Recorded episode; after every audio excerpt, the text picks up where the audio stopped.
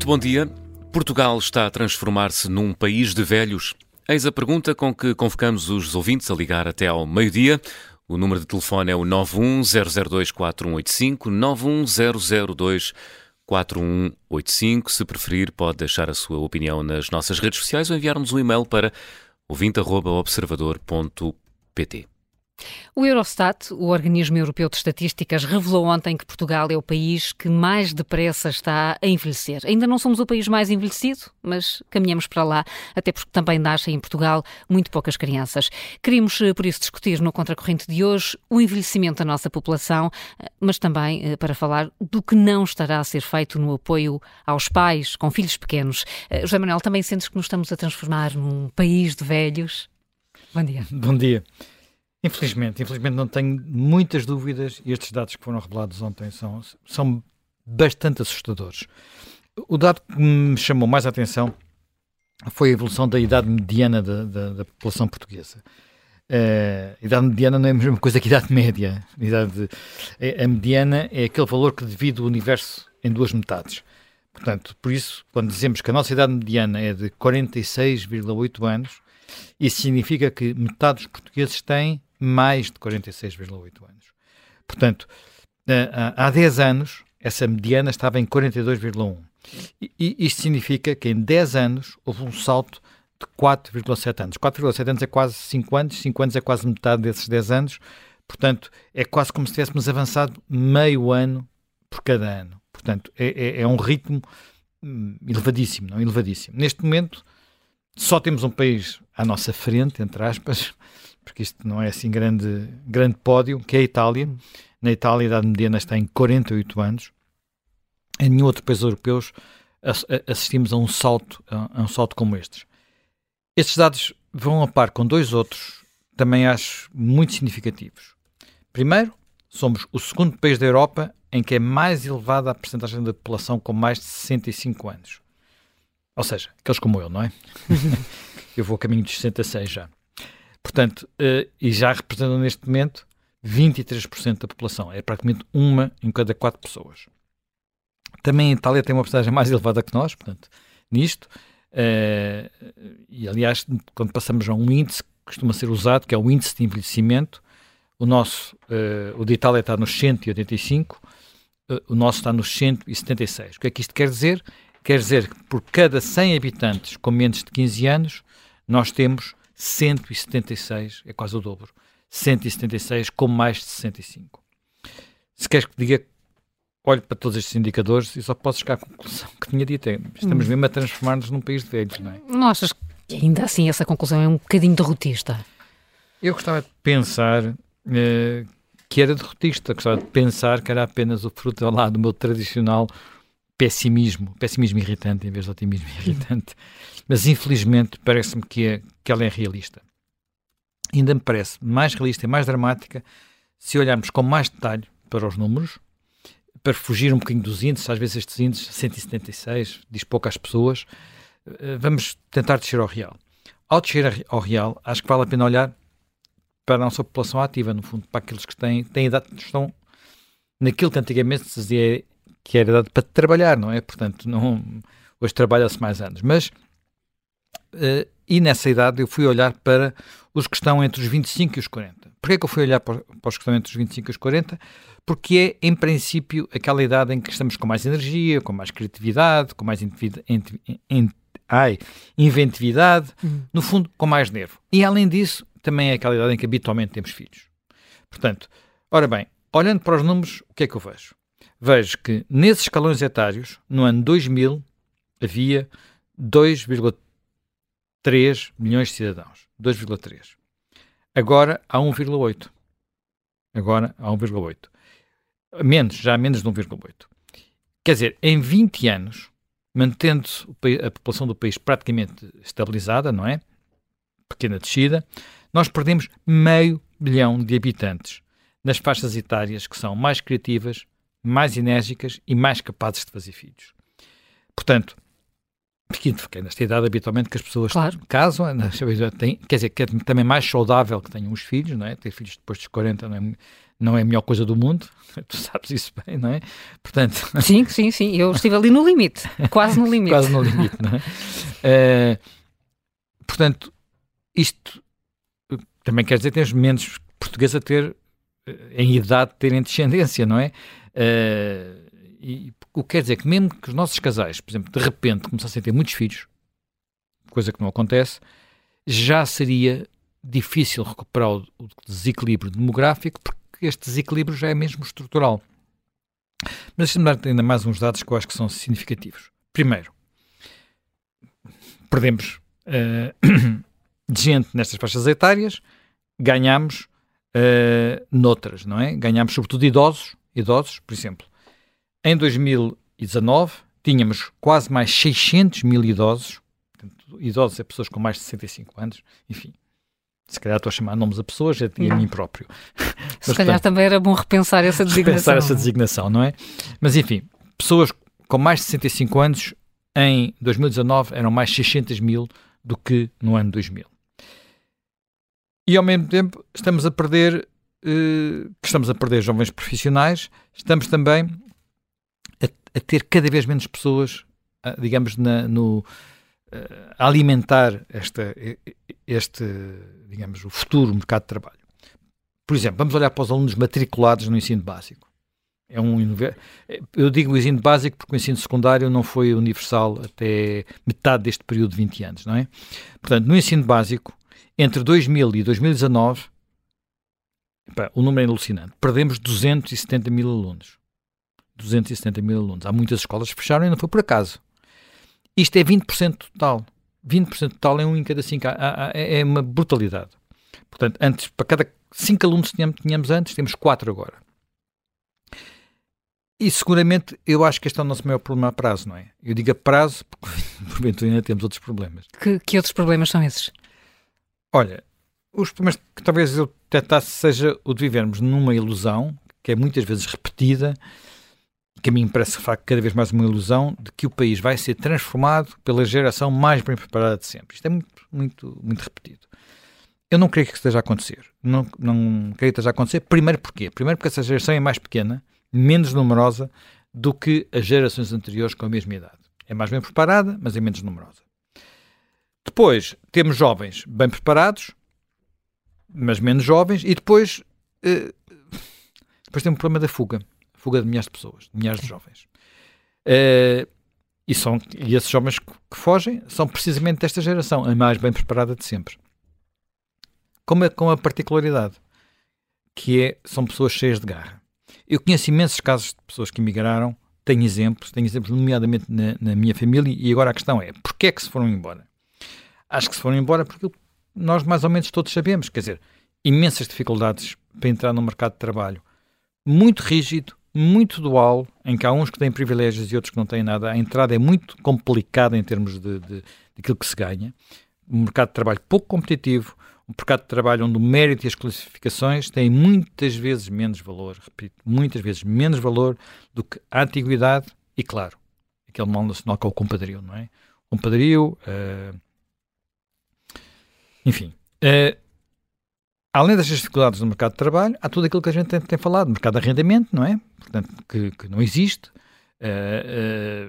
As regras da Segurança Social são regras que beneficiam os mais velhos, não foram feitas para beneficiar os mais novos, foram de alguma forma feitas para proteger os que já lá estão, sendo que os que já lá estão, neste momento, são mais numerosos e votam mais, portanto, que os mais novos. Já falámos muito disso aqui, aliás falámos muito quando foi aquele texto do Vitor Bento sobre as últimas eleições, há um ano, em que ele refletia porque é tão difícil em Portugal ter uma plataforma reformista capaz de ganhar eleições. Precisamente, falámos bem disso aqui. Exatamente. O Vitor Bento fazia umas contas para mostrar que nas últimas décadas o número dos portugueses, dos eleitores, que de uma forma ou de outra dependem do Estado e dependem de prestações do Estado, se tinha tornado de longe no maior contingente eleitoral. Eu gostava de ir um pouco ainda mais longe. Eu gostava de relacionar o envelhecimento da nossa população com um mal de que me queixo muitas vezes, também já me queixei aqui, que é a percepção de que o nosso país perdeu energia, o nosso país perdeu dinâmica. um país onde a anomia parece ser cada vez mais difícil de sacudir, assim uma certa desistência, e isto não, só pode estar relacionado com, a meu ver, pelo menos com esta dinâmica demográfica, porque temos uma população que naturalmente, pela idade que tem, não é, está mais preocupada com aquilo que já tem, com garantir o que já tem, e com medo de perder o que já tem, do que uma população determinada a correr riscos para conseguir mais, para pensar mais no futuro. Depois há outro aspecto que eu nem sempre se fala, mas que eu também dou importância, que é, nós falamos muito da saída de imigração qualificada, não é? Portanto, pessoas qualificadas para a imigração. Ou seja, se estarmos a deixar ir embora boa parte da geração mais bem preparada de sempre. Mas eu acho que a situação, porventura, o quadro ainda é um bocadinho mais negro. Desculpa lá estar a carregar as coisas desta forma, que é assim, por regra, quem imigra, isto acontece, é histórico, quem imigra são os mais empreendedores, os que têm mais ambição, os que dão mais sinais de insatisfação, muitas vezes também aqueles que são mais lutadores, mais aguerridos, não é? Isto não é novidade, isto aconteceu sempre em todos os países de emigrantes, como nós somos, como foi, no fundo, toda a Europa, não é? Não é muito complicado perceber isso, não é? Porque é que vão embora os melhores e os mais afoitos? Quer dizer, imaginemos, agora é fácil, agora emigrar a Erasmus, uma pessoa até vai quase a brincar lá para fora, só que uma coisa é ir fazer o Erasmus, outra coisa é largar as amarras, ir para um sítio que não se conhece, meios novos, fazer pela vida. É completamente diferente. Agora, imagina como é que isto era antes, não é? Imagina quando um camponês, um camponês polaco, um país de imigrantes, decidia abandonar a sua terra e ir para os Estados Unidos. Ou, quando um lavrador minhoto, outra situação muito, ou da zona de Aveiro, arriscava tudo para procurar uma vida nova no Brasil. Isto aconteceu décadas, séculos, eu diria, a fio. Estas decisões, a decisão de repente abandonar tudo e cruzar o Atlântico em barcos que nem sequer às vezes eram as condições em que eles atravessavam o Atlântico, implicava coragem, implicava vontade de arriscar, vontade de lutar, vontade de fazer coisas diferentes. Hoje, emigrar não é tão exigente, como é óbvio, não é? Não é tão exigente. Mas, mesmo assim, a minha percepção é que continuam a ser os mais afoitos e os mais aguerridos a emigrar. E, portanto, estamos a perder, eu diria, estamos a perder a melhor parte da melhor geração de sempre. Portanto, e estamos a perder aqueles que até pela sua insatisfação podiam dar um safanão neste estado de coisas assim que nós andamos, não é? Sim, agora estás-te a desviar um bocadinho do assunto, não estás? Quer dizer, estou e não estou. Porque uma das coisas que faz desesperar qualquer santo e que naturalmente desespera ainda mais, exaspera ainda mais, eu diria, os mais novos, são esta percepção de que tudo empanca no Estado, não é? O Estado incumpre, contumazmente, o Estado tem um incumprimento contumaz de todo o tipo de promessas.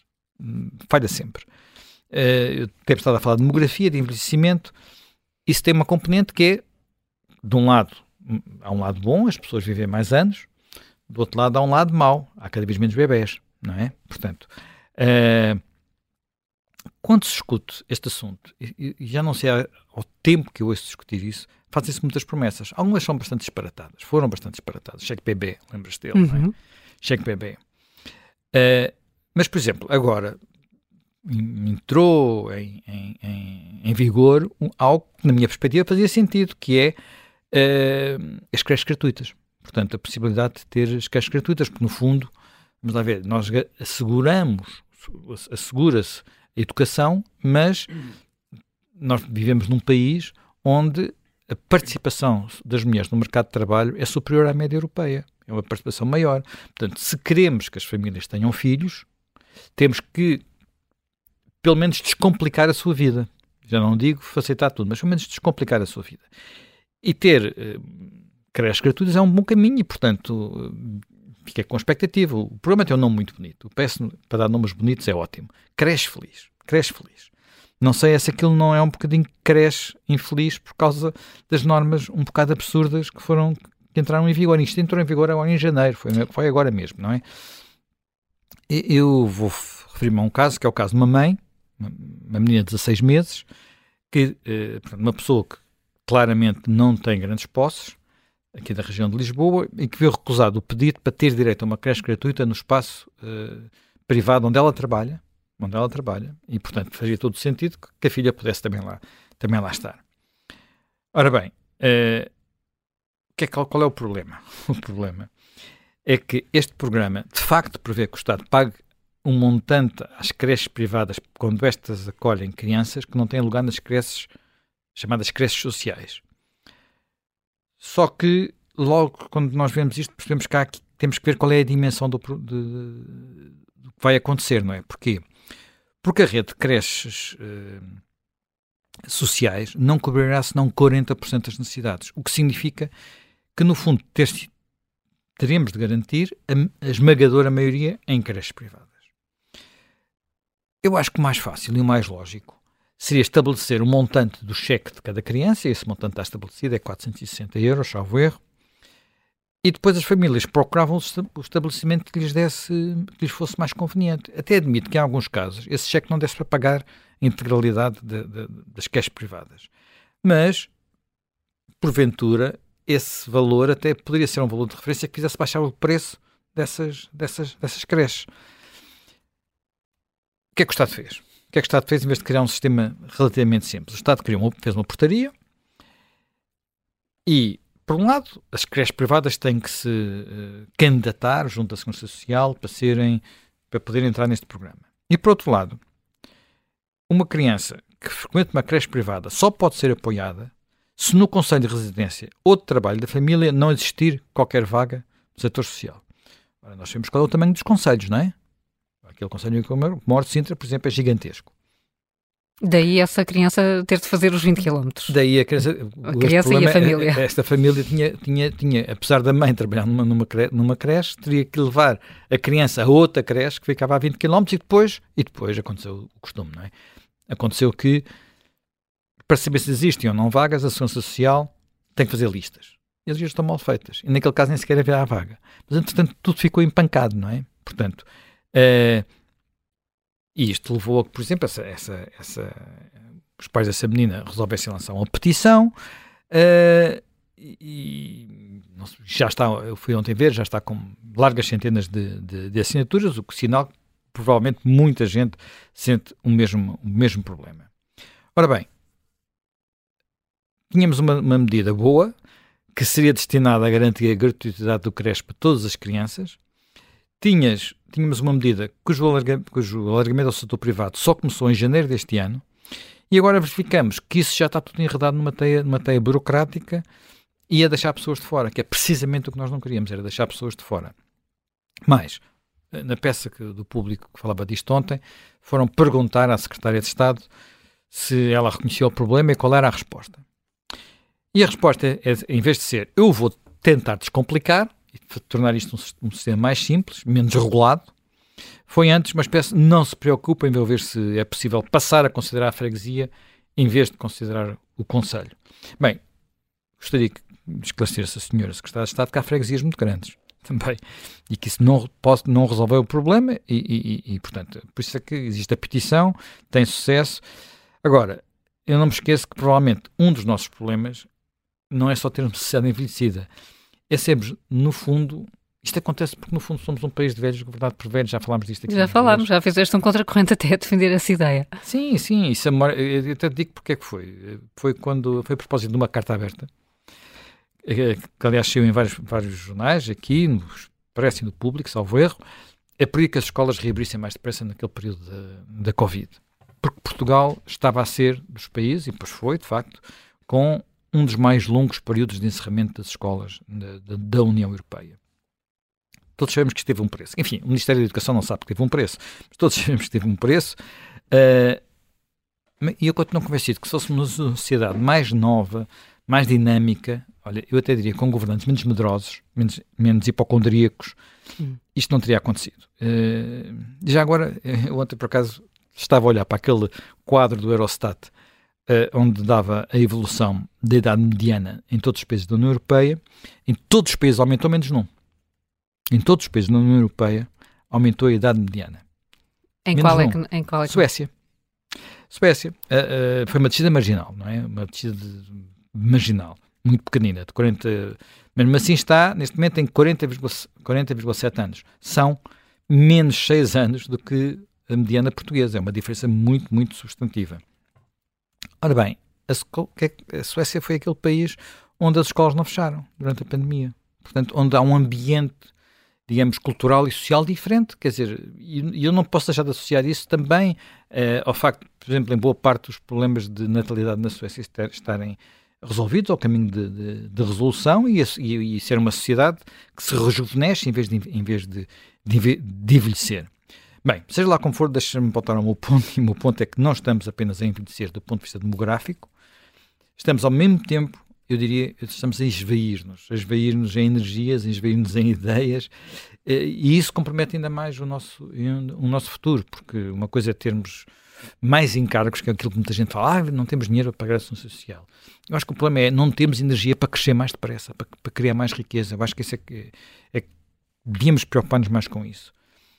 Até porque nós temos recebido muitos imigrantes, ainda bem, esses imigrantes de facto podem ajudar-nos a pagar as reformas dos mais idosos, e há muitos que são muito dinâmicos. Ainda ontem, por exemplo, ao jantar, encontrei uma situação dessas, mas não conseguem reequilibrar a nossa demografia.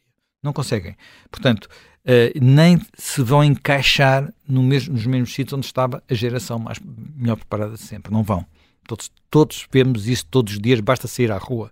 Portanto, bem, mas isto, a discussão da imigração é outra, devemos ter um dia destes. Falaremos também, certamente, um dia sobre a imigração. Para já temos um dos países mais envelhecidos da Europa, números que ficámos ontem a conhecer através do Eurostat. O Paulo Machado é presidente da Associação Portuguesa de Demografia, junta-se agora a este contracorrente. Bom dia, Paulo Machado, obrigada por querer ajudar-nos a perceber o que está aqui a acontecer, sendo que, enfim, quase que já sabíamos que o envelhecimento da população é uma tendência do mundo ocidental, da Europa.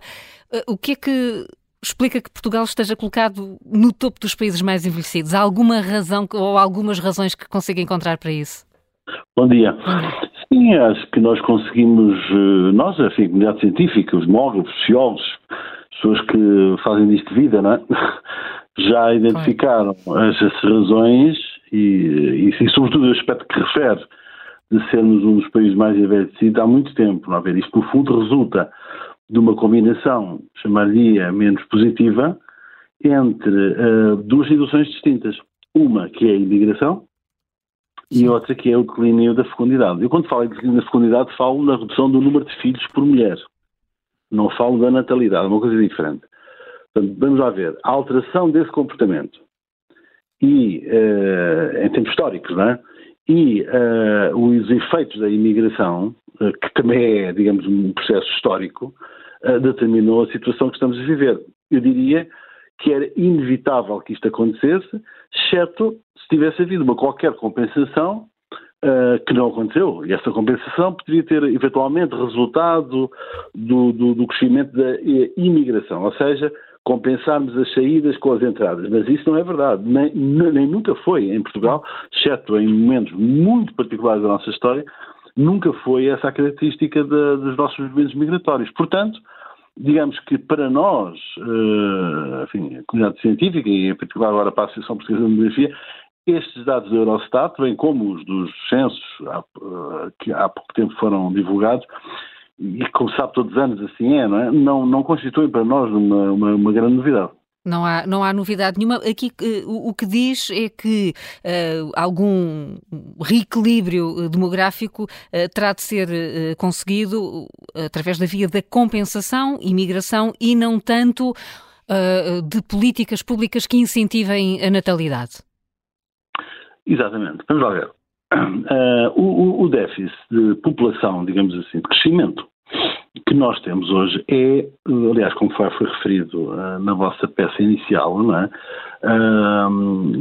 Através daquela que foi a exposição de José Manuel Fernandes, é brutal e ele não é, digamos, comatável, nem tão pouco com a imigração, quanto muito amortizável, digamos assim, pode ser amortizado, mas não é superado, quer dizer, não há maneira de fazer isso.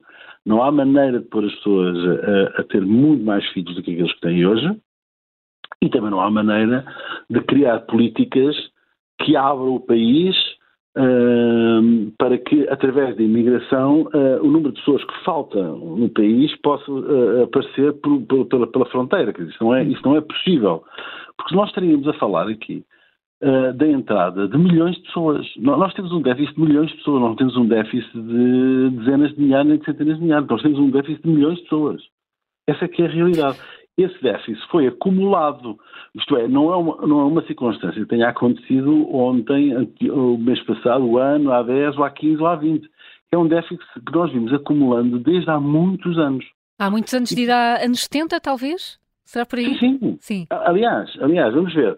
Rigorosamente, o nosso envelhecimento inicia-se na década de 60, do século passado. Veja. Já com fluxos migratórios importantes e com as mulheres a entrarem no mercado de trabalho e a terem menos filhos. Absolutamente. Aqui, digamos, a circunstância relativamente, vamos dizer, singular, se é que se pode dizer isto, no caso do país, no caso do nosso país, e que explica aquilo que nós estamos a ver quando olhamos para os gráficos que ontem foram divulgados pelo Eurostat, uma perspectiva comparativa, digamos assim, entre os diferentes países da União Europeia e não só. Vamos ver, aqui a grande diferença, o aspecto singular foi a velocidade com que nós fizemos esta transição, e estamos a fazer, porque nós ainda não a parámos, estamos a fazer esta transição demográfica, e chama-se isto a transição demográfica. Isto aconteceu nos outros países também. Só que, no caso português, há uma velocidade francamente superior, estou a falar do declínio da fecundidade, e, como disse, combinando com uma intensidade, vamos dizer, imigratória, que também não é tão frequente assim noutros países europeus, não é? Portanto, a combinação destas duas coisas deu o resultado sobre o qual estamos agora aqui a falar. E, portanto, sem qualquer surpresa. É como se estivéssemos a ver um acidente a acontecer e ele está a acontecer. É tão cru quanto isso. Paulo Machado, que soluções é que os outros países europeus encontraram que nós ainda não estamos a conseguir replicar? Vamos ver, pela observação do que agora está aqui em jogo, digamos assim, pelo que estamos a ver, os países não estão saudáveis do ponto de vista, os países europeus não estão saudáveis do ponto de vista demográfico. Aliás, os nossos valores são bastante negativos, por assim dizer, mas estão relativamente próximos dos valores de outros países, nomeadamente os países da Europa do Sul. Portanto, isto também não é... este aspecto não é um aspecto absolutamente único deste país. Agora, o que é que aconteceu noutros países que não estão numa situação tão má quanto a nossa? E aqui estou-me a referir generalizadamente aos países do norte da Europa. Bom, o que aconteceu aí é que, por um lado, a sua imigração foi muito menor, ou mesmo nula, pelo contrário, até tiveram ou têm tido saldos migratórios positivos, certo? Por outro lado, é evidente que há aqui uma questão de fundo, também já foi aqui abordada inicialmente, que é a questão do apoio à fecundidade. Portanto, o que nós não fizemos, ou estamos a fazer menos bem, ou mais tarde do que os outros, relativamente àquilo que se tem passado nessa Europa fora, para a Europa fora, é um apoio massivo à procriação. Porque a procriação é sempre uma decisão individual, mas pode ser apoiada. E, portanto, se nós tivermos condições para apoiar de uma forma significativa, isto é, relevante, bom, eu admito que os níveis do índice sintético de fecundidade, no fundo é o número de filhos por mulher, possam melhorar. Agora, na situação atual, nós estamos com 1,4 filhos por mulher, quando nós precisaríamos pelo menos de 2,1 para suster e até mais para recuperar. Ora, estamos muito longe disso e não há nenhuma projeção que eu conheça, e duvido que ela exista, que aponte para uma recuperação desse valor, ou seja, para nos aproximarmos da renovação geracional nas próximas décadas. Não há uma única projeção cujo cenário aponte nesse sentido. Portanto, aquilo que nós estamos hoje a viver é, de algum modo, a continuidade de algo que já aconteceu, mas que se vai prolongar nas próximas décadas. Nas próximas décadas, é possível prever, e falou aqui de projeções, até quando é que vamos assistir a esta tendência de envelhecimento? Conseguimos perceber qual será o pico? Sim, razoavelmente sim, com grande aproximação. Quando será? Vou-lhe dizer, mas antes deixa-me só dizer o seguinte, nós conseguimos fazer isso de uma razão muito simples. É porque, na verdade, costumamos dizer que a etnografia, o que, digamos, o futuro já aconteceu, no sentido em que é difícil recuperar, não é, e de imediatamente daquilo que estamos, da situação que estamos a viver. Mas por responder concretamente à sua questão, entre a década de 40 e 50, as próximas décadas de 40 e 50, nós atingiremos, aparentemente, e com elevado grau de precisão, diria eu, atingiremos o limite do nosso índice de envelhecimento. A partir daí, nós iremos recuperar muito ligeiramente. Mas eu digo muito ligeiramente, porque, na verdade, se quisermos fazer a projeção para mais algumas quantas décadas, até 2080, veremos que essa recuperação não vai ser suficiente para algo que me preocupa particularmente, e vou dizer o que é, e que é a redução muito significativa de população a residir em Portugal. Esse, para mim, é que é a questão de fundo. Porque é isso que nos está a dizer, não é? Até 2040, enfim, os mais velhos vão morrer.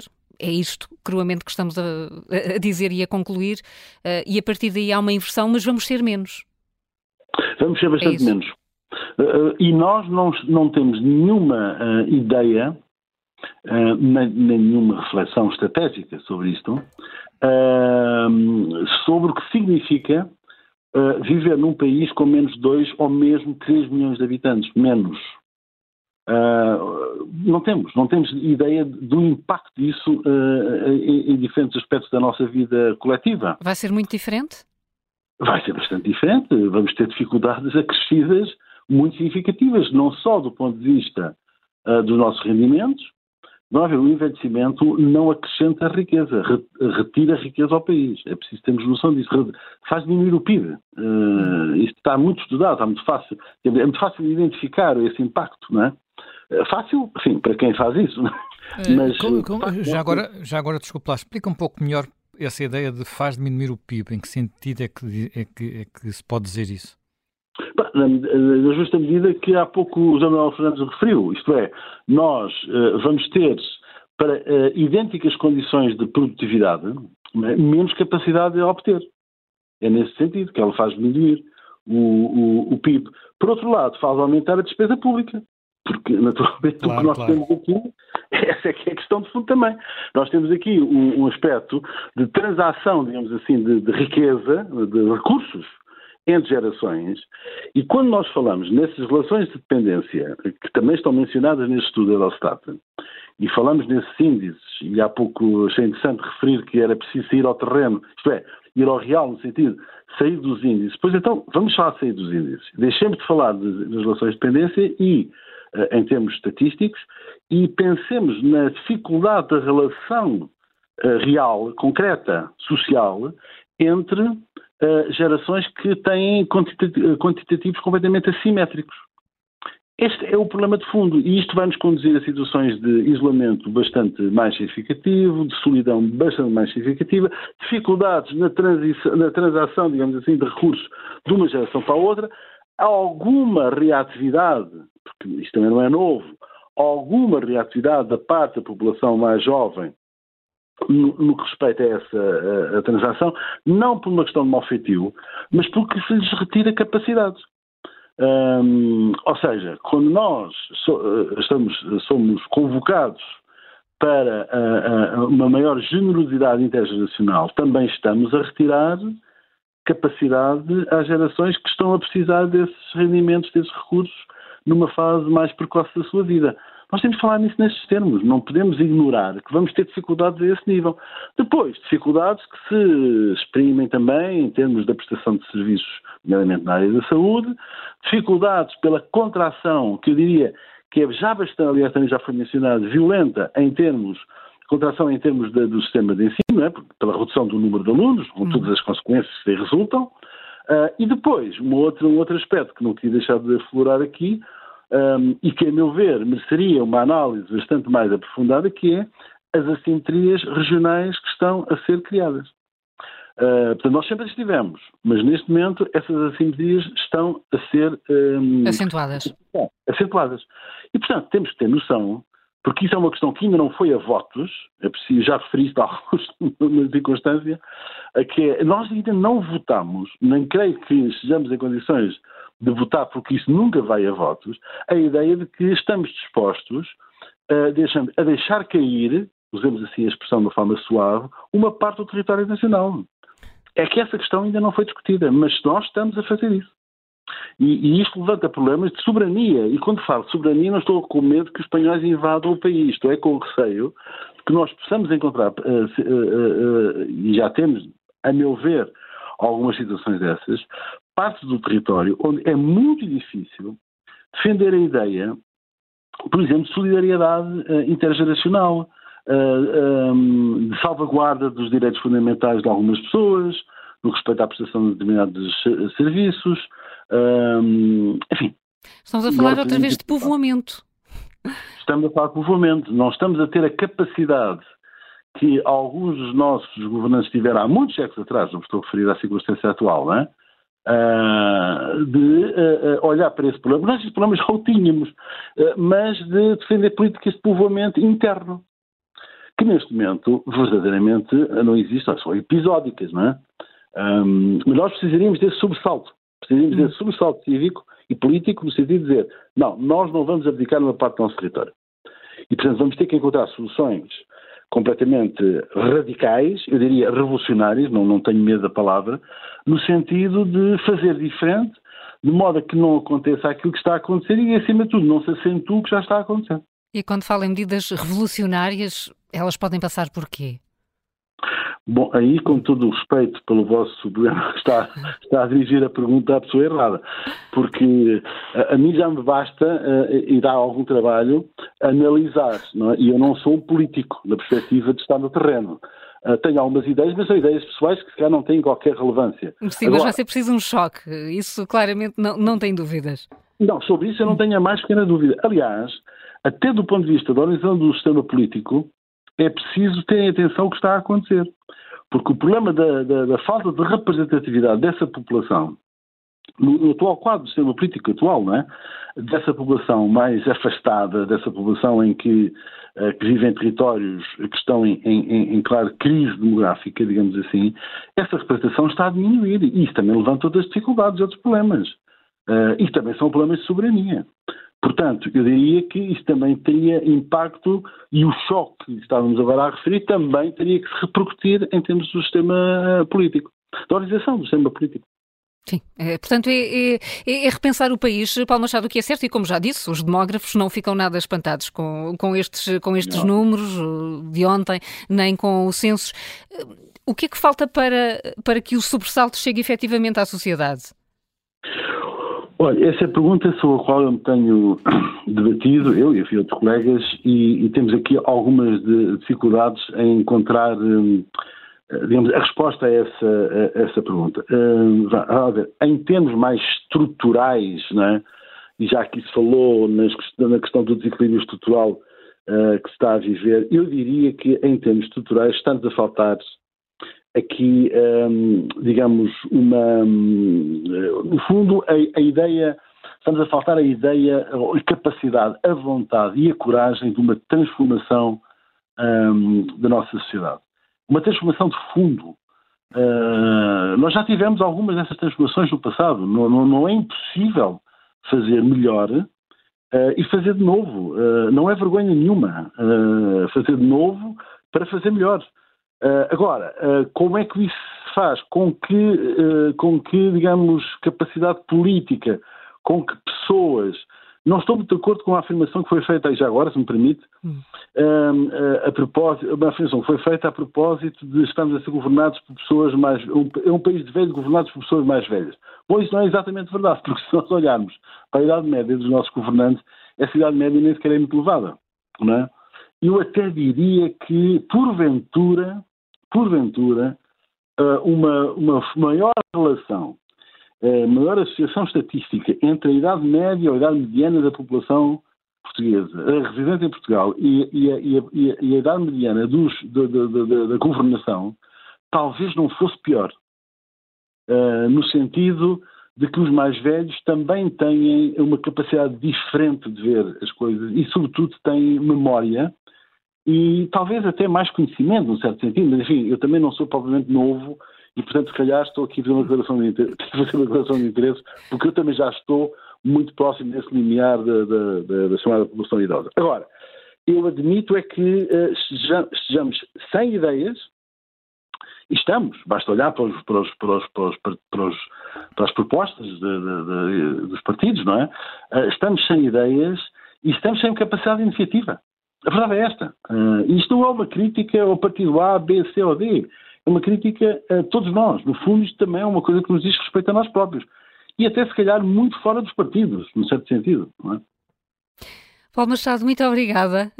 O Paulo Machado é presidente da Associação Portuguesa de Demografia. Não ficou nada espantado com os resultados que nos levam aqui a debater no Contracorrente. Um bom dia para si, Paulo Machado. Muito obrigada.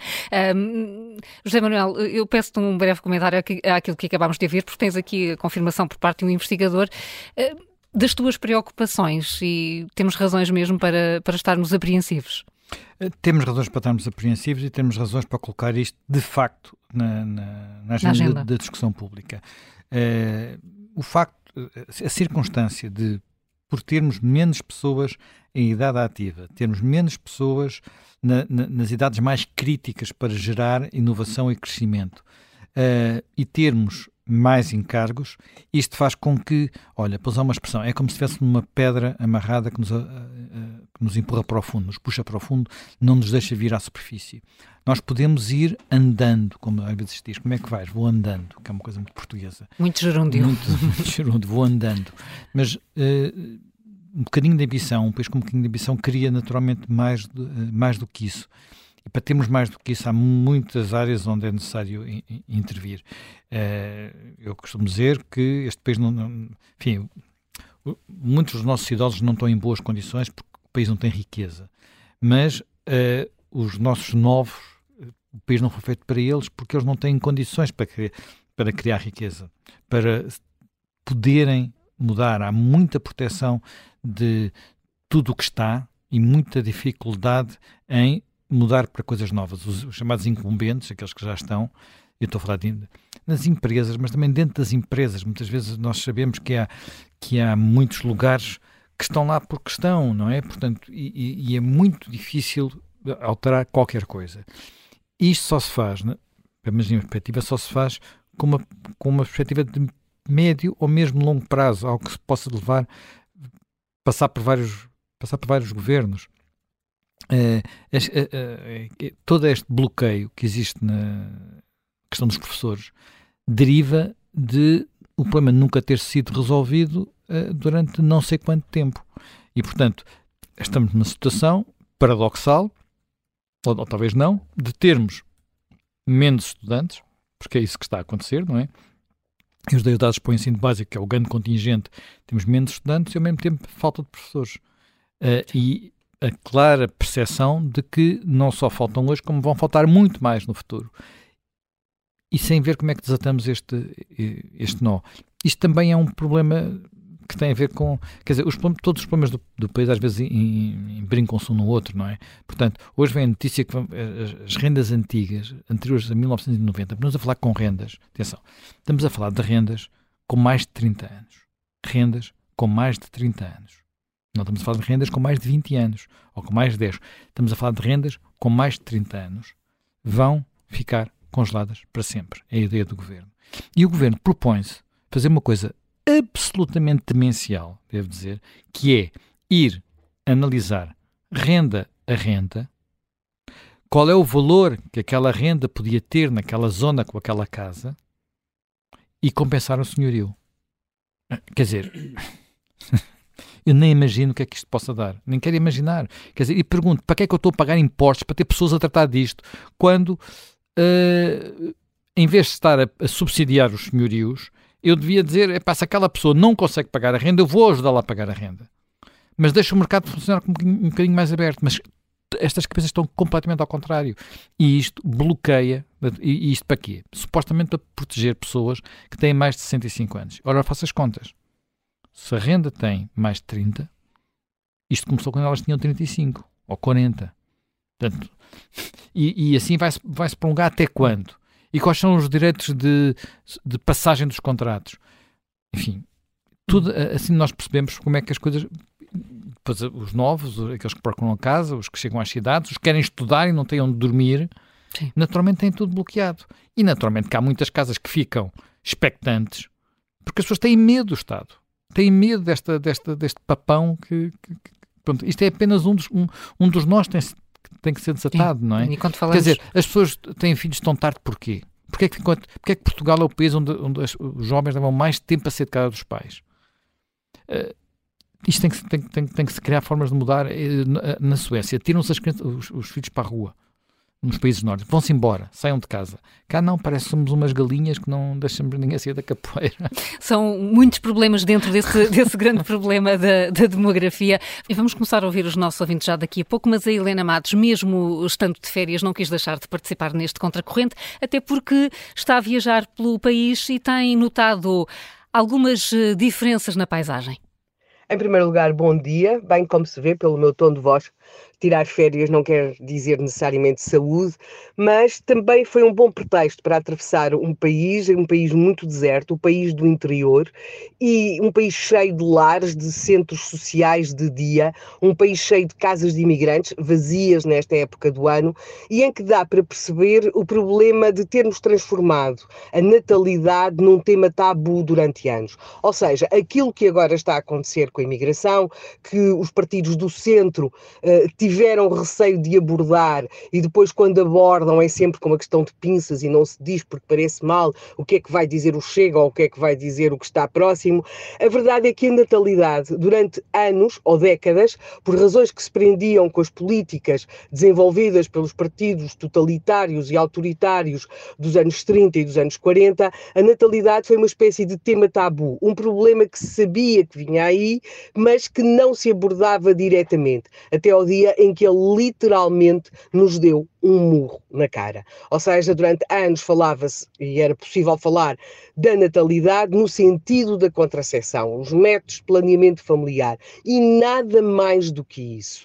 A hipótese, por exemplo, e como acontece, de termos um sistema de segurança social que está construído numa espécie de solidariedade intergeracional, em que as gerações mais novas estão literalmente a pagar as pensões que neste momento estão a ser recebidas pelas gerações mais velhas, nem isso foi suficiente para que se abordasse a questão. Como é que vai ser no dia em que existirem muito mais velhos do que novos? Pensava-se que esse dia não chegava, a verdade é que esse dia está aí. E agora temos uma espécie de país, e isso é muito visível, mas mesmo muito visível quando se viaja através de Portugal, em que nos confrontamos com as casas vazias, não sei se o governo pretenderá alugar coercivamente, com as casas vazias dos imigrantes, das pessoas que imigraram de Portugal para a França, para a Alemanha, para o Luxemburgo nos anos 60, 70, 80, 90. Essas pessoas imigravam porque queriam viver melhor. Essas pessoas eram, regra geral, de famílias e de meios pobres e imigravam porque queriam viver melhor e conseguiram-no. Agora estamos perante uma imigração diferente. Estamos perante uma imigração de filhos de portugueses que não querem viver pior que os seus pais.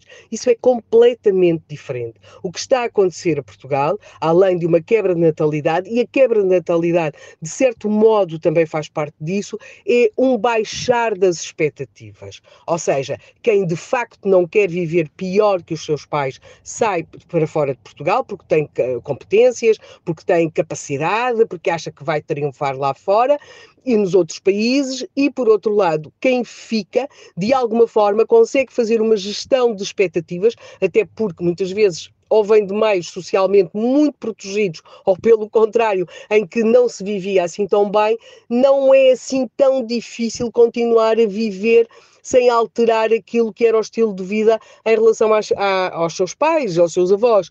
Logo, o ter poucos filhos, de alguma forma, faz parte também dessa conformação. Quando, e aquela frase que foi muito criticada, mas é verdade, os restaurantes estão cheios às sextas-feiras, e estão cheios às sextas-feiras porque isso faz parte do tal padrão de vida de quem fica.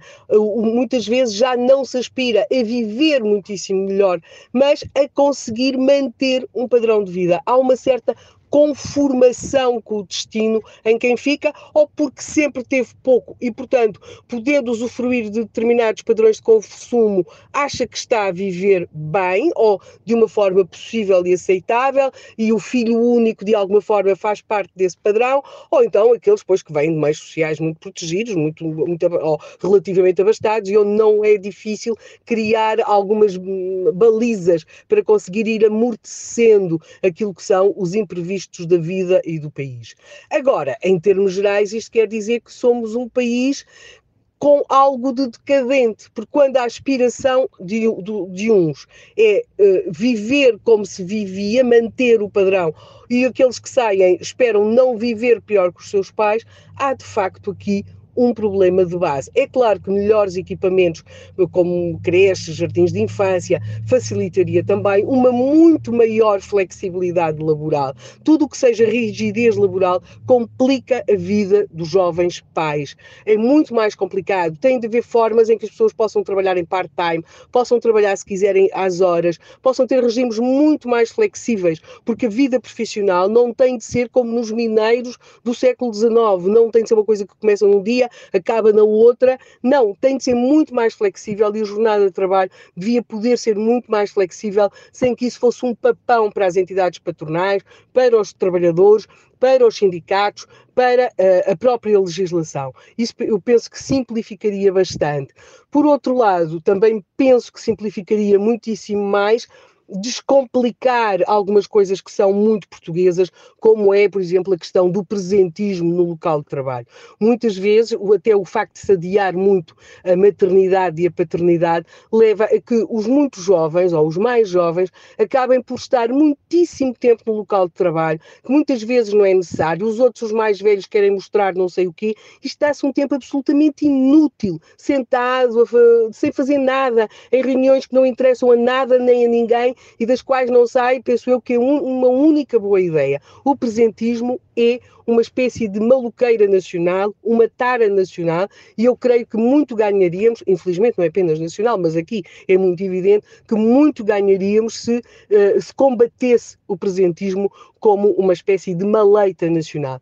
E por fim, mas não por último, creio que a imigração, a ideia de que a imigração vai resolver, claro, os imigrantes têm filhos, eles têm grandes expectativas de viver melhor, isso é extraordinariamente positivo, mas por favor, pensem duas coisas: a imigração descontrolada traz problemas e, sobretudo, vamos acabar com o discurso de que os imigrantes estão a pagar as nossas reformas, porque assim, se os imigrantes estão hoje a pagar as nossas reformas, e isso é verdadeiro, nós, alguém ou outros imigrantes vão ter de pagar as reformas destes imigrantes, porque eles têm direito às suas reformas. Não podemos continuar a olhar para a imigração numa perspectiva quase extorsionária. Portanto, a natalidade, a demografia são assuntos demasiado sérios para ter acontecido o que aconteceu, não se falar dela por razões, ou delas por razões ideológicas, ter feito delas um tema tabu. Portanto, hoje, quando se fazem temas tabus de outros assuntos, pensem, o resultado é assim: um dia o tabu acorda e dá-nos um par de estalos. A Helena Matos, à distância, deixar aqui também a opinião, as melhoras para a Helena Matos está claramente constipada. O Pedro Gonçalves quer juntar-se a esta discussão sobre o envelhecimento do país. O Pedro Gonçalves liga da Figueira da Foz e é gestor. Bom dia. Olá, bom dia. Bom dia. Sim, para deixar aqui o meu contributo. Em primeiro lugar, se Portugal é um país de velhos, claramente sim. E para além de ser um país de velhos, tem uma população envelhecida e, portanto, já por si só avessa à incerteza.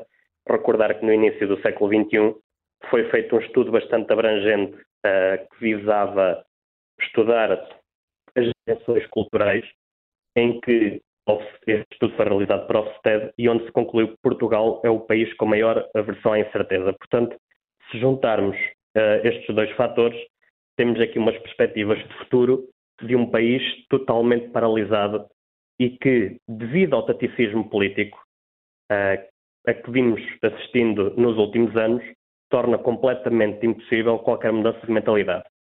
Por exemplo, porque é que nos últimos anos tivemos a baixar as propinas, portanto, tivemos a melhorar as condições financeiras a pessoas que já têm, perdoem a expressão popular, bom corpo para ir trabalhar, em vez de termos começado por baixar as rendas das creches, ajudando assim ao incentivo à natalidade?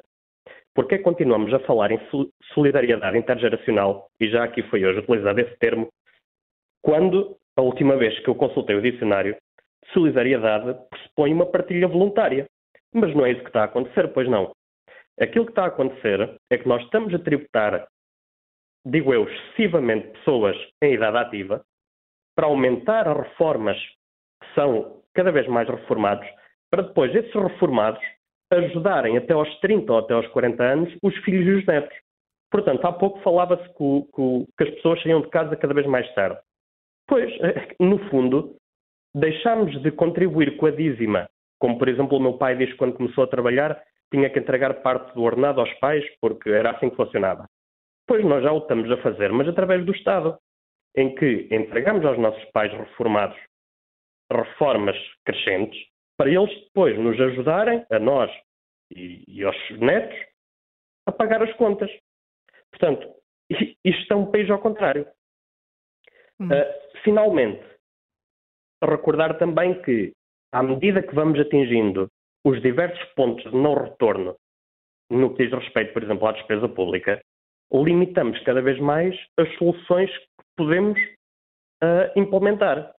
Neste momento, eu diria que é praticamente impossível criar uma política de real incentivo e de incentivo massivo à natalidade e, portanto, estamos um bocadinho limitados à imigração, que, como a Helena disse bem, e eu concordo, não é a solução para tudo. E uma imigração descontrolada traz outro tipo de problemas também onerosos, para além do facto que eu neste momento já nem sei se nós conseguimos manter os imigrantes cá ou se só servimos como um passaporte para a Europa.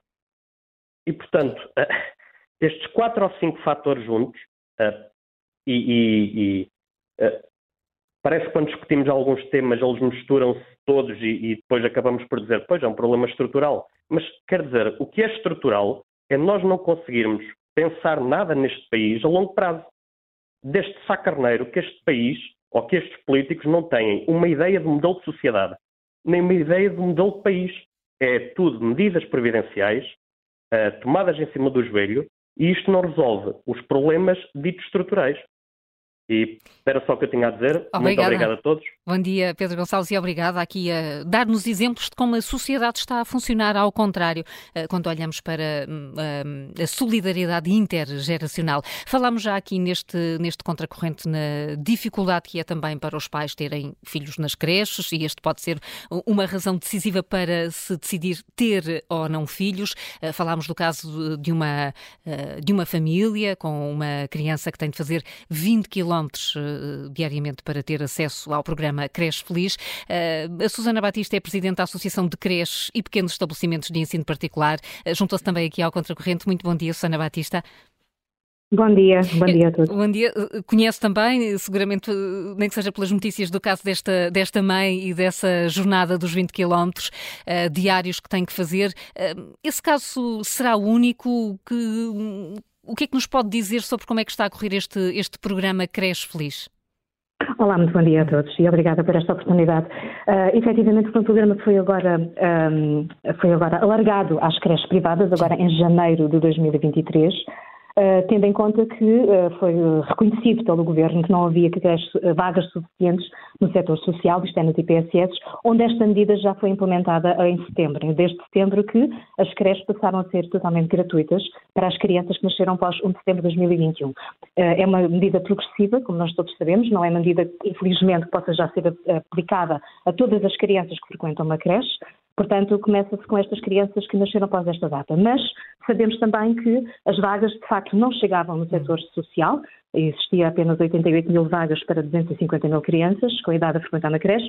Portanto, agora em janeiro, o Governo decidiu realmente, e bem, alargar esta medida também às creches privadas que quisessem aderir a esta bolsa de creches gratuitas, exatamente pelo mesmo valor, ou seja, o Estado paga exatamente o mesmo valor às creches aderentes do setor privado que paga às outras. Portanto, não há aqui nenhuma desvantagem sequer para o erário público em alargar esta medida realmente às creches privadas. O que portanto, não se entende... O orçamento é exatamente o mesmo, o Estado gasta exatamente o mesmo. Exatamente, sim. São 460 euros que o Governo decidiu, juntamente com as IPSS, financiar, e é esse o valor que está a ser transferido. Agora, o que não se entende, e eu compreendo perfeitamente o que estava há pouco a dizer, é terem realmente estabelecido uma limitação deste alargamento, desta medida, às creches privadas, ou seja, desde que haja uma única vaga dentro do Conselho inteiro numa creche pertencente ao setor social, a medida não é alargada às creches privadas, e todas as crianças que frequentam as creches privadas e que realmente já nasceram após 1 de setembro de 2021 e que por lei têm então direito a esta gratuitidade, ficam de fora porque não foi preenchida aquela vaga. Portanto, isto está a levar a que realmente haja famílias que, se quiserem uma vaga gratuita que ainda exista ou eventualmente pode existir no setor social, tenham que perfazer às vezes 20, 30 quilómetros para obter essa vaga. Isso não faz qualquer sentido no nosso entender, nós já comunicamos isso ao Sr. Secretário de Estado, porque realmente não há vagas suficientes. Aliás, com o setor privado e com o setor social, a capacidade de resposta é cerca de 118 mil vagas para 250 mil crianças. Portanto, não há necessidade de estar a fazer estes constrangimentos e obrigar as famílias a fazer este tipo de deslocações. Não há de todo. E queremos acreditar que realmente seja revista esta medida e que as crianças, as famílias possam realmente encontrar soluções muito mais perto das suas habitações ou do local de trabalho, e que desapareça esta imposição de realmente terem que procurar primeiro vagas no setor social. Independentemente disso, e queria aqui dizer que nós consideramos que esta medida da creche gratuita é de facto para nós uma medida estruturante, talvez a mais importante medida que foi criada por este Governo para promover a natalidade, porque efetivamente numa família, a creche é a coisa mais cara que tem para pagar quando tem uma criança. É mais caro que a alimentação, é mais caro que a roupa, é mais caro que tudo. Portanto, a creche realmente é um custo muito elevado para os pais, e se o Estado realmente pagar este valor para as famílias, significa para as famílias conseguirem pensar em terem realmente mais filhos, porque esta é a grande condicionante. Agora, o problema que neste momento ainda está em cima, e nós todos já percebemos isto, é que mesmo assim não há vagas suficientes para todas as crianças. Mesmo com o alargamento da medida às creches privadas, que quiseram aderir a esta bolsa, a este programa, as vagas não chegam. Portanto, há que fazer mais, há que fazer muito mais, criar novos lugares, mais creches.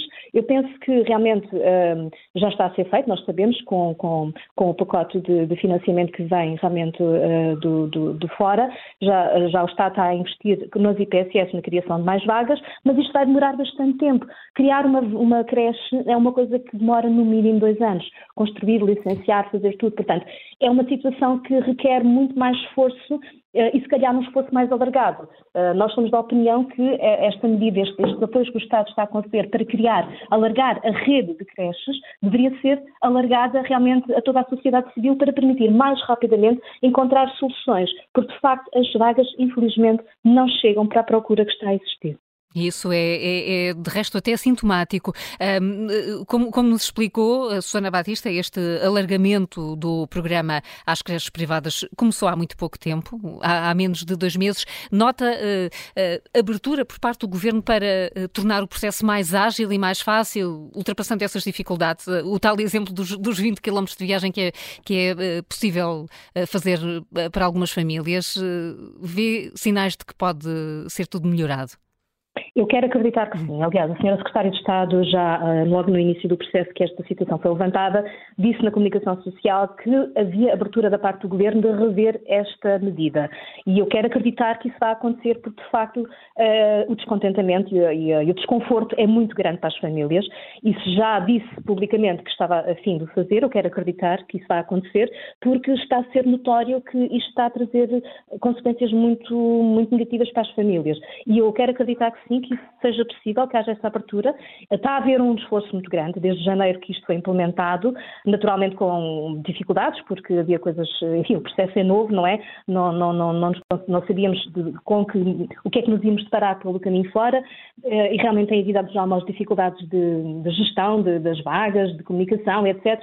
Mas tudo isto está a ser realmente com grande esforço de todos os intervenientes, quer da parte da Segurança Social, para tentar resolver todos os problemas que se estão a atravessar pelo caminho, quer por parte das creches aderentes, pelas famílias. Está toda a gente a fazer um grande esforço para que este programa funcione e tenha sucesso. Portanto, eu quero acreditar que sim, que da parte do Governo também há, digamos, essa boa vontade e o reconhecimento de que há aqui problemas, mas que podem ser resolvidos e podem ser bem resolvidos para todos os intervenientes.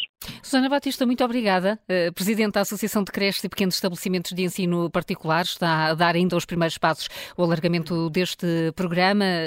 Quer acreditar que a situação pode ficar mais ágil, mas também deixou aqui este recado: não há vagas que cheguem para todas as crianças. Vamos, João Miguel, olhar e ouvir alguns dos testemunhos que nos vão chegando também ao Contracorrente. Vamos sim. A pergunta que estamos a lançar hoje aos nossos ouvintes é: Portugal está a transformar-se num país de velhos? Cristina Coutinho, sim. Diz que sim, é já óbvia a tendência demográfica que se anunciou há 15, 20 anos. Recorda esta ouvinte que a qualidade de construção dos imóveis é má, os idosos vivem em casas frias, com banheiras em vez de duches, com acesso e mobilidade difíceis no seu dia-a-dia, sem dinheiro para terem ajuda em casa. Assim, arrastam-se nos seus domicílios, solitários e dependentes da boa vontade da Santa Casa da Misericórdia, das comunidades e da Igreja, que vão substituindo o Estado no apoio social. O André Macedo, via e-mail, escreve nos que vive em Braga, tem 29 anos, vai casar este ano com a namorada de 25. Quando começou a anunciar que ia dar o nó, toda a gente lhe perguntava: André, não é cedo? Não estás a apressar as coisas? O André respondia que ia casar porque quer e porque quer ter filhos logo a seguir.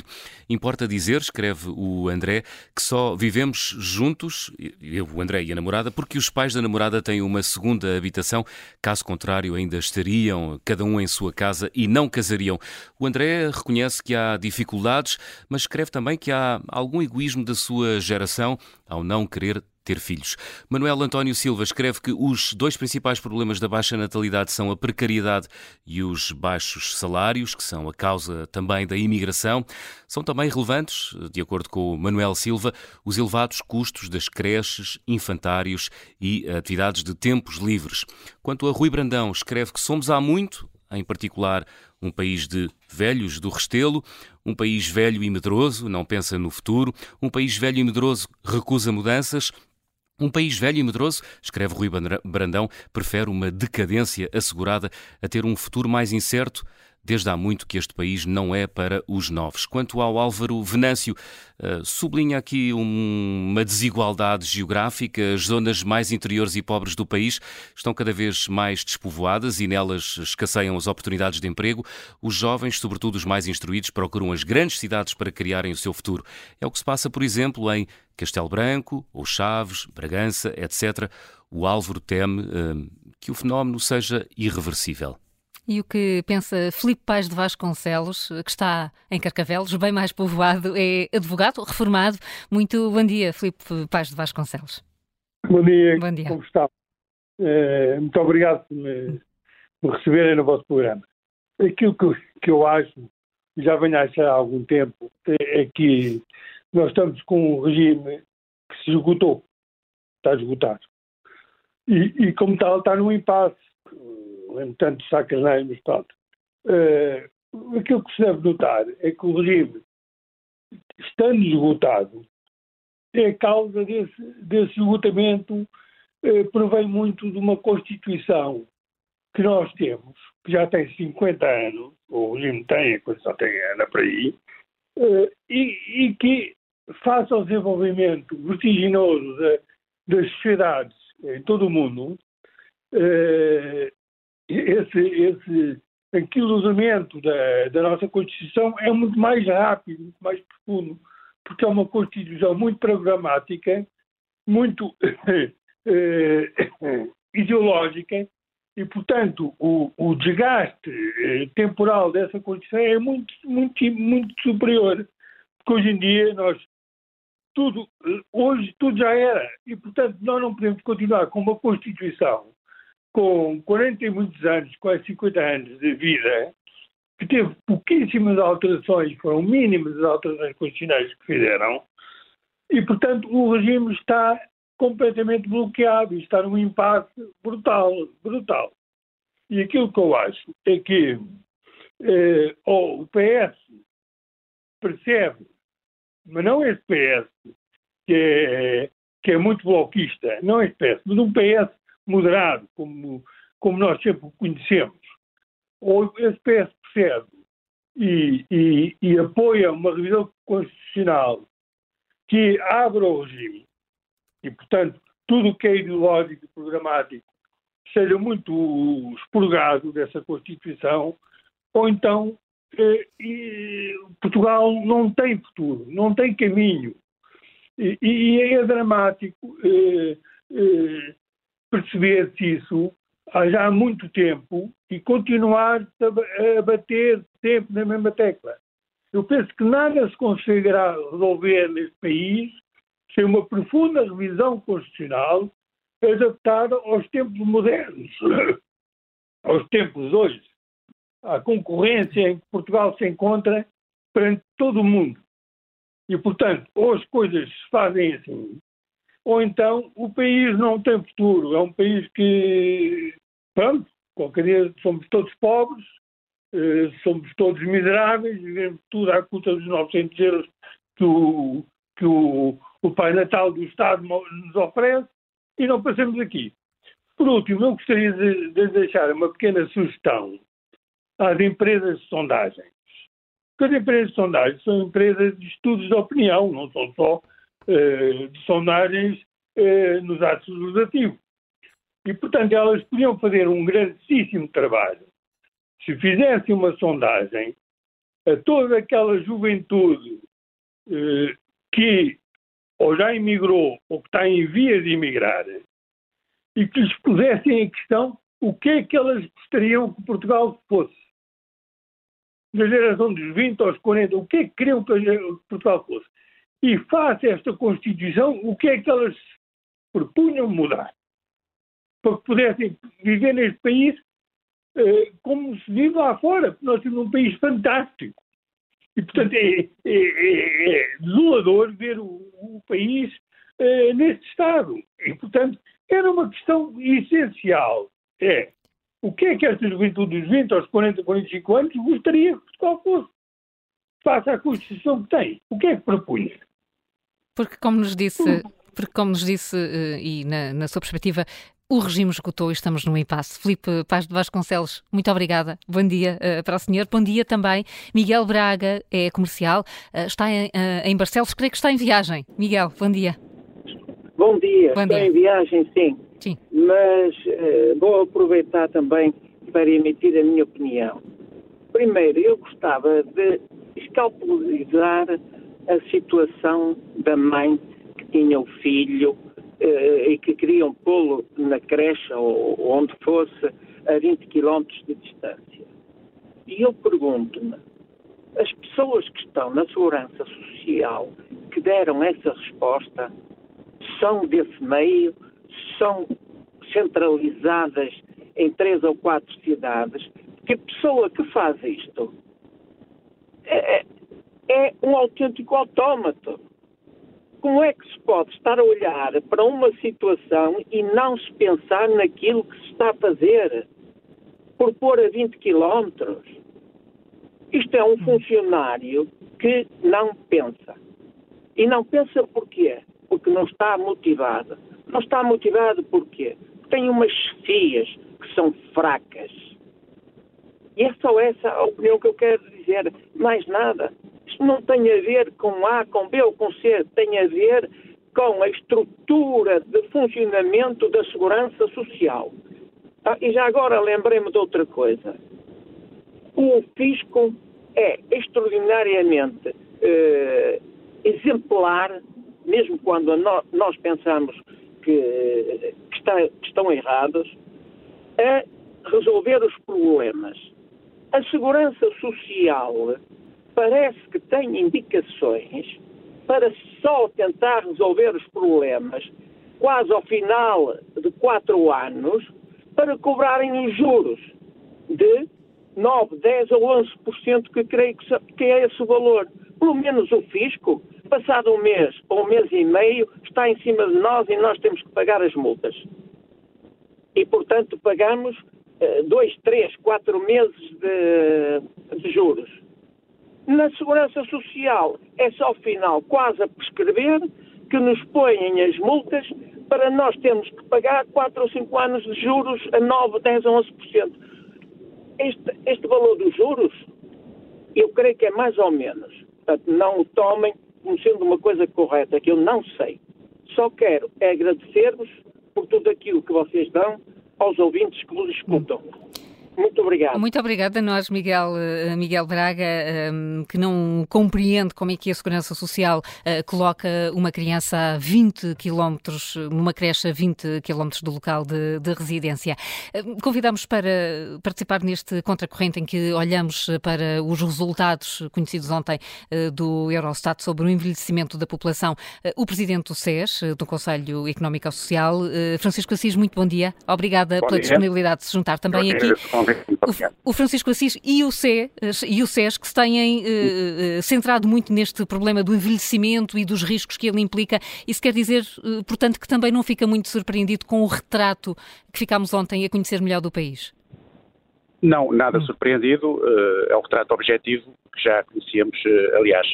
Por isso mesmo nós optamos aqui há uns meses atrás pela elaboração de um parecer, a iniciativa do próprio Conselho Económico e Social, vista estrutural e a médio e longo prazo se colocam. A relatora foi a doutora Nadrago, que parecer muito, contou com a participação de muitas pessoas ligadas à demografia em Portugal e depois foi amplamente discutido no plenário do Conselho Económico e Social e foi votado por uma clara maioria, com muitas contribuições de todos os segmentos da sociedade civil que estão representados. Os problemas que são conhecidos, o problema do envelhecimento é um problema, ou melhor, a questão do envelhecimento não se, nem deve ser vista estritamente só como um problema, porque aqui há de várias dimensões. Primeiro, o facto de nós vivermos mais tempo, em si mesmo, é um avanço, não é nenhum problema. Essa é uma aspiração antiga e natural dos seres humanos, que é vivermos mais tempo. E a questão aqui, a primeira questão é vivermos mais tempo e vivermos mais tempo com qualidade. E nós em Portugal temos um problema, é que nós temos uma esperança de vida que é sensivelmente a mesma da média europeia, mas a esperança de vida com qualidade de vida está bastante abaixo da média europeia. Isto é, as pessoas em Portugal passam os últimos anos das suas vidas em situações muito delicadas do ponto de vista da saúde. Portanto, há aqui um investimento muito forte a fazer. Por outro lado, há as questões económicas e sociais. É evidente que uma sociedade mais velha é uma sociedade onde se vão colocar problemas ao nível do financiamento, da sustentação financeira e social do sistema de segurança social. Em primeiro lugar, é uma sociedade que pode perder algum dinamismo, portanto é preciso agir e, do nosso ponto de vista, essa ação tem que passar por dois planos.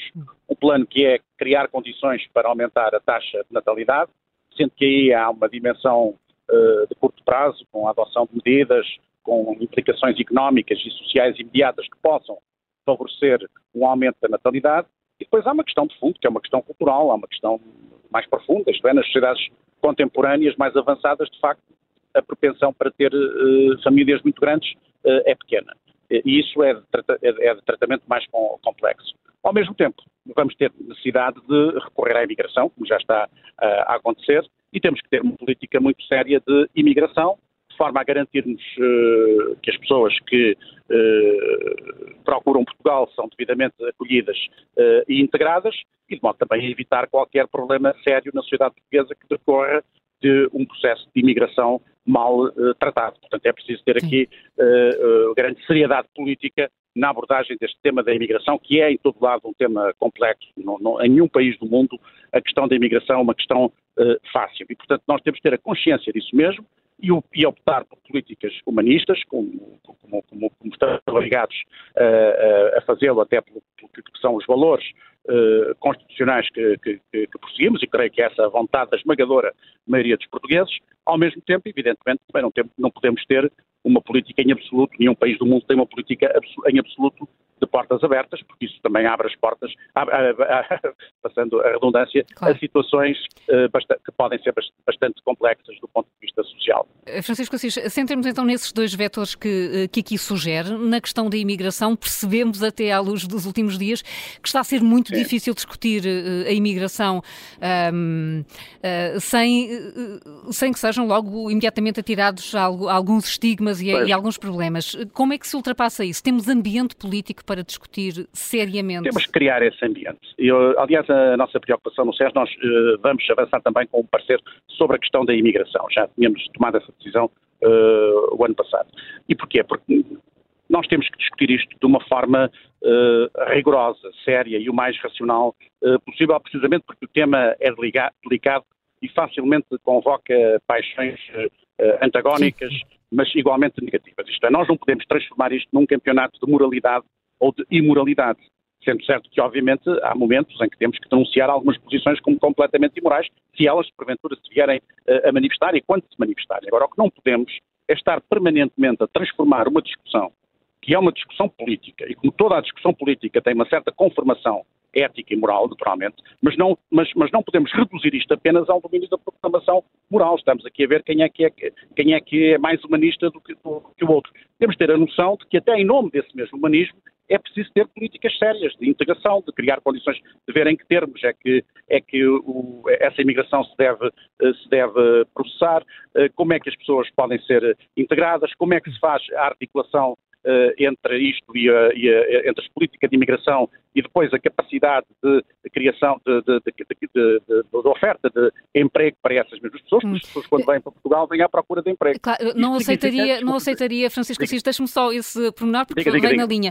Aceitaria condicionar a entrada de imigrantes em Portugal para aqueles que já têm contrato de trabalho? Isto faria sentido? Eu creio que isso... Não, já há países que fazem isso. A Itália, por exemplo, é o exemplo de um país que faz isso.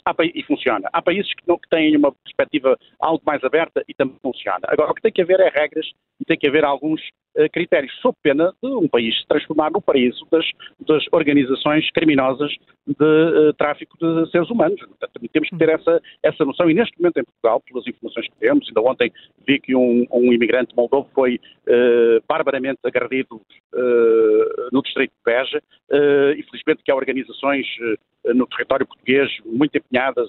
No caso de Beja, eu conheço, tive a oportunidade no ano passado de conversar com o doutor Alberto Matos, que é uma pessoa que tem desenvolvido um trabalho notável de apoio aos imigrantes.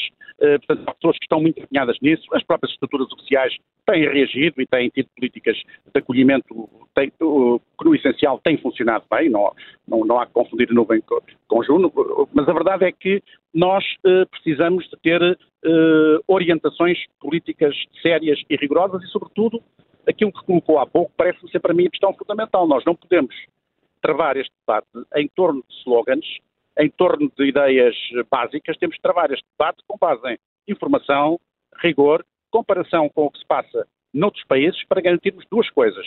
Primeiro, que as pessoas que vêm para Portugal são devidamente tratadas, acolhidas e recebidas e têm portanto, têm acesso a tudo que os demais cidadãos portugueses têm, porque têm direito a isso, porque estão a contribuir. Desde logo, em primeiro lugar, porque são seres humanos como nós e temos que ter essa perspectiva humanista, universalista. Em segundo lugar, porque estão a contribuir para a nossa economia, estão a contribuir para a sustentabilidade da nossa segurança social e temos que até lhes agradecer por isso mesmo. Mas em segundo lugar, também para evitar que haja situações como o que infelizmente tem ocorrido noutros países europeus. Porque se as coisas forem maltratadas, evidentemente podemos assistir a fenómenos de xenofobia que seriam completamente inaceitáveis e que podem e devem ser evitados. Eu creio que há hoje, por exemplo, da parte dos autarcas, uma grande preocupação com estas questões e podem e devem ser agentes fundamentais na execução de uma política de imigração que seja uma política adequada e que permita salvaguardar todos estes interesses que acabei de enunciar. Sim, uma discussão que a sociedade vai ter de ter. A outra, Francisco Assis, como bem dizia, são os apoios à natalidade. O que é que faz, afinal, as mulheres aceitarem ter mais filhos? Muitas querem e não encontram condições para isso. Estamos a falar de quê? Há vários fatores. Há vários fatores em Portugal, naturalmente. Primeiro, os baixos salários, evidentemente. Em Portugal, por exemplo, nota-se que as pessoas têm o primeiro filho mais ou menos dentro da idade, numa idade que é mais ou menos a mesma que se passa na média europeia. Mas depois, quando tem segundo filho já é mais difícil, portanto, há uma tendência, a partir do primeiro filho há mais dificuldade. Porquê? Porque os recursos escasseiam, isto é, temos que ter, de facto, aqui a primeira grande questão é, temos rendimentos baixos. Isso só se resolve totalmente com o crescimento da economia, com o tal aumento da produtividade, crescimento da economia, melhores rendimentos. Segunda questão que também se tem que ter políticas públicas adequadas, uma rede de creches gratuita no país inteiro, que permita também apoiar os pais. Depois há algumas medidas mais, o ponto de família, que do nosso ponto de vista tem que ser visto de uma perspectiva mais universal e não como um instrumento apenas de combate a situações de pobreza. Temos que atender, por exemplo, à questão das famílias numerosas. É um tema que desapareceu um bocadinho da discussão, mas creio que tem que voltar a ser discutido, porque a dada altura lançou-se a ideia de que as famílias numerosas eram muito diversas e que algumas até tinham muitos recursos e, portanto, não careciam de grandes apoios. Mas a verdade é que uma família numerosa, mesmo que seja, por exemplo, da classe média alta, e a classe média em Portugal alta não é assim tão alta quanto isso, porque nada é muito alto em Portugal, infelizmente, essas pessoas têm, que há vez falava com representantes de uma organização das famílias numerosas, que lembrava o seguinte: essas pessoas têm que ter casas muito maiores, normalmente têm que ter um parque automóvel muito maior do que tem uma família com menos filhos, e por isso têm sempre despesas muito maiores e têm que ter um apoio especial. Portanto, há uma série de coisas que já falámos aqui, Francisco Assis, da praga do presentismo. As empresas também não se têm que adaptar um bocadinho melhor à conciliação do trabalho com a família? Não, essa é outra questão que nós deixamos claro nesse parecer. É evidente que tem que se adaptar. As empresas e o Estado, nós todos temos que alterar, e hoje há condições para isso, há uma evolução muito grande nas tecnologias da informação que permitem desde logo isso, e há a obrigação de evoluirmos e de nos alinharmos com as práticas dos países mais desenvolvidos da Europa e aqueles que promoveram políticas de incentivo à natalidade com algum sucesso, que passam muito por aí. Portanto, esse é um esforço nacional em que, evidentemente, as empresas e a administração pública têm também que participar. Mas deixa-me só dizer uma coisa que há pouco a questão do envelhecimento. Nós estabelecemos um protocolo com o SES de Espanha e envolvemos também a Universidade de Salamanca e o Instituto Politécnico de Bragança. Estamos todos envolvidos num protocolo, para uma candidatura que apresentamos à União Europeia, que vai agora ser apreciada em junho, no sentido de fazermos um grande estudo sobre essa questão do envelhecimento em geral na Península Ibérica, mas numa perspectiva positiva. Aliás, o tema não é o envelhecimento, o tema é a longevidade. É colocar a questão, noutros termos, é a longevidade. O que é que a longevidade traz de novo às sociedades, do ponto de vista económico, do ponto de vista social, do ponto de vista cultural, porque evidentemente transforma profundamente as sociedades. E nós temos que olhar para isto de uma forma positiva e não como se isto fosse apenas um problema. E se nós conseguirmos fazer esta alteração na forma como olhamos para a questão, certamente que ficaremos logo em melhores condições para abordar devidamente o assunto. E mais uma vez, este é um tema relativamente transversal, que deve ser tratado, do meu ponto de vista, sem o excesso de paixões, e sobretudo sem evitando aquilo que é um dos problemas da política contemporânea, que é o confronto na base em slogans e não em ideias, em frases feitas e não em reflexões devidamente ponderadas e em estudos devidamente informados. Porque se nós conseguimos recolocar o debate nesses termos, isso é meio caminho andado para encontrarmos as melhores soluções para os problemas com que estamos confrontados. Isso quer dizer, Francisco Assis, podemos concluir que está moderadamente otimista em que vamos ser capazes de ultrapassar. Temos que ultrapassar e vamos ultrapassar. Francisco Assis, muito obrigada por ter estado no Contracorrente. Obrigada, bom dia. Isto, José Manuel Fernandes, às vezes mudar as palavras ajuda. Se deixarmos de falar em envelhecimento e falar em longevidade, podemos olhar para isto de outra forma? Não, mas é que, quer dizer, vamos lá ver, é muito verdade isto que o envelhecimento tem sempre dois lados da moeda, sim, não é? A longevidade é uma coisa boa. Atenção que é muito importante, uma coisa que aqui Francisco Assis recordou, é que nós temos uma esperança de vida elevada dentro do padrão europeu, mas uma esperança de vida com qualidade baixa. Portanto, temos finais de vida difíceis. E longos. Temos situações em que, atenção, cada vez mais pessoas a viver sozinhas, A maior parte das pessoas são idosas, a maior parte são mulheres. Portanto, as mulheres, até por terem uma esperança de vida mais elevada, ficam muitas vezes viúvas e ficam a viver sozinhas. Isso cria muitos problemas de apoio à vida, a este final de vida, que não é só o problema das doenças. Este período da Covid foi trágico para muita gente. Nós continuamos com índices, não ontem tive por acaso a ver, estamos nesta altura novamente com excesso de mortalidade. Nesta altura. Enfim, no princípio de fevereiro, enfim, os dados nunca vão até ao dia próprio, mas estamos com um bocado de excesso de mortalidade, nada do que se passou nos últimos tempos. Isto teve muito a ver com atrasos, com não se ter, as pessoas não terem ido aos médicos nas alturas certas, que deixou naturalmente traços e consequências. E, portanto, eu acho que aquilo que disse a Francisco Assis é muito importante. É preciso uma visão integrada e que não comecemos logo a discutir aquilo, a forma como as coisas que foram ditas sobre imigração não eram nada do outro mundo, mas achou-se logo que podiam ser transformadas em coisas do outro mundo para colar um rótulo e na prática acabar com a discussão. Quando a questão que tem as questões de imigração, devemos vê-las mais detalhadamente, em todo o mundo são problemas delicados, porque não é apenas abrir as portas. Nenhum país está portas 100% abertas, ao contrário da ideia que é abrimos as portas e pronto. Não, ninguém está assim, não há nenhum país assim. Todos, porque quando estão assim, depois tem um refluxo complicado. Tem um refluxo complicado, quer dizer, em todo lado. E não se venha dizer que são pessoas xenófobas ou isto ou aquilo ou aquilo outro. Há muitas questões que têm que ser tidas em consideração, muitos equilíbrios, equilíbrios do mercado de trabalho, equilíbrios do mercado de habitação. Quer dizer, nós não podemos dizer que acolhemos toda a gente e depois ficar espantados por morrerem pessoas que estão amontoadas na moraria, não é? Portanto... Não, e aliás, o Presidente da Associação Portuguesa de Demografia disse que precisaríamos de milhões de imigrantes para tentar recuperar algum equilíbrio demográfico. Se quisermos pôr isto no equilíbrio normal, portanto, que para termos pirâmide etária como deve ser, são necessários milhões, sem dúvidas nenhumas. Quer dizer, porque nós temos milhões de idosos, portanto, estamos a falar de 23% da população, são 2 milhões e meio de idosos. 2 milhões e meio.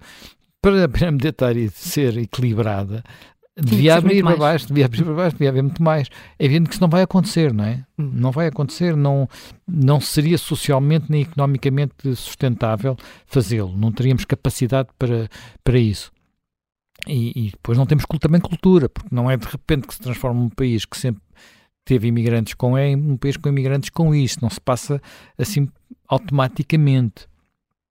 Nós nunca tivemos em Portugal choques que houve noutros países. Mas, enfim, é outra discussão. Claro. E voltando agora à questão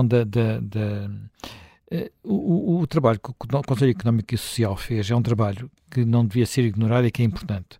E é uma boa base para discutir. Uma das coisas que receio muito na forma como nós temos neste momento a política em Portugal é que o próprio facto de se ter perdido qualidade, já falámos isso várias vezes, ter-se perdido qualidade designadamente na Assembleia da República, faz com que as possibilidades de haver uma discussão mais aprofundada se afunilem, porque é muito mais fácil eu repetir slogans do que eu fazer compromissos. Uma das coisas que é mais importante quando se bate um problema, quando se tenta chegar a um acordo, quando se tenta chegar a um compromisso, é quem está a negociar saber até onde é que pode ir. Conhecer o suficiente os problemas para saber onde é que pode ir, o que é acessório e o que é essencial. E por isso é necessário conhecimento. Quando eu não tenho esse conhecimento, a tentação é eu ficar na minha trincheira, eu não corro riscos. Portanto, a nossa falta a boa parte da degradação do nosso debate público tem a ver com isto e tem a ver naturalmente com a presença do Chega e o facto de o Chega estar a ser usado como para tudo, não é? O Chega serve para os dirigentes do Chega fazerem crescer à conta daquilo que é fácil, que existe por aí, que é muito descontentamento, e serve ao mesmo tempo para o governo neste momento, o Partido Socialista, tê-lo transformado numa espécie de... enfim, não é a primeira vez que acontece na Europa, aconteceu noutros países, foi assim que aconteceu em França, usá-lo como uma espécie de vacina, não é vacina, é uma espécie de barreira de papão para impedir qualquer alternativa. Ora, não existir alternativa, o problema não é só as maiorias absolutas, é a eternização do poder.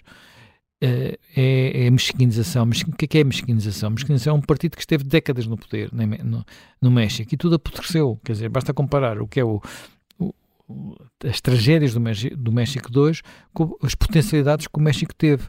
Portanto, isso tem muito a ver com este partido extraordinário, que tinha um nome, que é só o nome disto tudo, Partido Revolucionário Institucional. São duas coisas contraditórias em si, não é? Portanto, mas que teve décadas e décadas e décadas, quer dizer, as pessoas, e apesar de ter mecanismos para fazer substituir as pessoas. A estagnação do Japão também tem um pouco a ver com isso, o mesmo partido está sempre lá há não sei quanto tempo. Portanto, é necessário haver mecanismos de substituição, não apenas das pessoas, mas das próprias máquinas, porque depois nós às vezes vemos os políticos, mas não vemos exatamente o que é que está... Toda a fauna que existe em volta e que é menos visível, mas que está lá e que se alimenta disso, que se alimenta da máquina pública e que bloqueia qualquer evolução. Portanto, nós não podemos achar normal a eternização de seja que partido for, no poder, seja onde for, uma Câmara, uma região autónoma, um país, sobretudo um país. Num país a coisa é mais delicada, sobretudo. E, portanto, temos que fazer as coisas de forma, ou devíamos fazer as coisas, de forma a poder fazer acordos a mais longo prazo. Não tem que ser acordos formais, mas haver alguns consensos. Esta questão do envelhecimento ou da natalidade, podemos ver também do outro lado, ter mais filhos, é uma questão que de facto exige muito uma abordagem que é muito ampla, não é? Ninguém tem um filho. Ninguém tem um filho. Se lhe disserem, tens um cheque de 100 euros à saída da maternidade. Quer dizer, isso não é ninguém... As pessoas não decidem por causa disso. Decidem pensar como é que vai ser o resto da minha carreira. Como é que eu vou equilibrar a minha vida? Onde é que eu vou morar? Onde é que vou pôr o miúdo na creche? Como é que ele vai crescer? Que escola vai ter? Quer dizer, hoje em dia as pessoas pensam nisso. Havia uma altura em que não pensavam. Portanto, tinha-se filhos e acabou-se. Mas há décadas que isso mudou em toda a Europa, em todo o mundo desenvolvido. E por isso é que a natalidade também baixou. Quer dizer, há uma coisa que é aqui paradoxal. As pessoas com mais rendimentos têm menos filhos. Quer dizer, ao contrário, eu tenho mais dinheiro, posso ter mais filhos. Não é isso que acontece. Precisamente porque essas pessoas têm muita preocupação. Às vezes eu até diria que se calhar uma preocupação excessiva. Os filhos não podem cair, não podem magoar os joelhos, não podem fazer um dói-dói. Essas coisas todas que são uma super proteção que também corresponde a um super investimento, porque muitas vezes é um só filho, não vão ter mais nenhum porque não dá, ou porque já tiveram muito tarde, ou porque ficaram muito... Sim, Francisco Assis dizia, o primeiro filho ainda, há casais que têm, o segundo já é mais difícil tomar essa opção, quando de repente apanha um casal que tem 4 filhos, e pá, as pessoas ficam, ele é maluco. É quase essa a reação que se tem, não é? E não devia ser assim, devia ser uma coisa quase normal. Eu venho de uma família onde houve 5 irmãos, éramos 5. Portanto, e éramos 5 porque os meus 2 pais, se calhar, eram filhos únicos. Quer dizer, não, eram filhos únicos e não quiseram que acontecesse o mesmo. E, portanto, tenho uma certa nostalgia de que isso fosse mais normal, porque era muito comum, no meu tempo, haver pessoas, famílias... Hoje em dia isto é uma família super numerosa, acho que família numerosa é a partir de 3. Com 3 já se é família numerosa, julgo eu. E, de facto, família numerosa não é igual em termos de quer dizer, não, uma família de 5 não é 5 vezes mais despesa, mas é seguramente mais despesa e uma vida mais complicada e ter que fazer opções, não é? Sim. São muitos desafios, a abordagem foi a possível em 2 horas aqui do Contracorrente, que agora chega ao fim. Amanhã, José Manuel Fernandes, já sabemos o tema, vamos falar do primeiro aniversário da guerra na Ucrânia. Até amanhã. Até amanhã.